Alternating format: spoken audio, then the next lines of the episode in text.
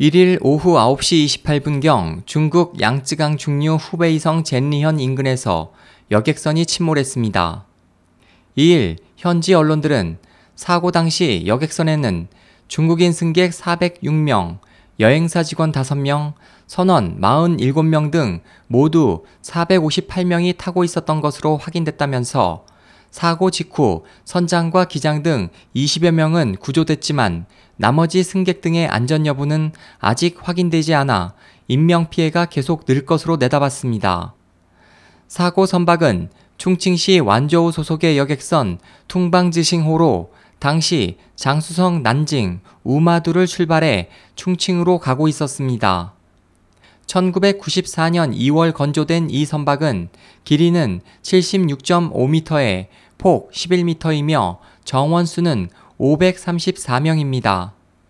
보도는 이 선박은 교통부가 부급 문명선으로 지정한 호화 유람선으로 1967년 설립된 충칭 동방윤선공사 소속이라 밝히고 사고를 당한 승객들은 대부분 난징과 창저우, 상하이 등 지역 여행객들이지만 50세에서 80세 연령대의 노인 단체 여행객도 있다고 전했습니다. 현재까지 사고의 정확한 원인은 아직 밝혀지지 않았지만 당시 갑자기 발생한 회오리 바람으로 인한 사고라는 제보가 나오고 있습니다.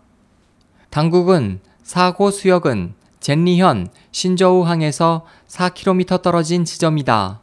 현재 구조 작업을 하고 있지만 심한 폭우로 수색에 어려움을 겪고 있다고 밝혔습니다.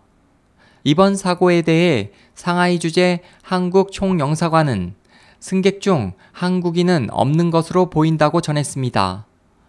SOH 희망지성 국제방송 홍승일이었습니다.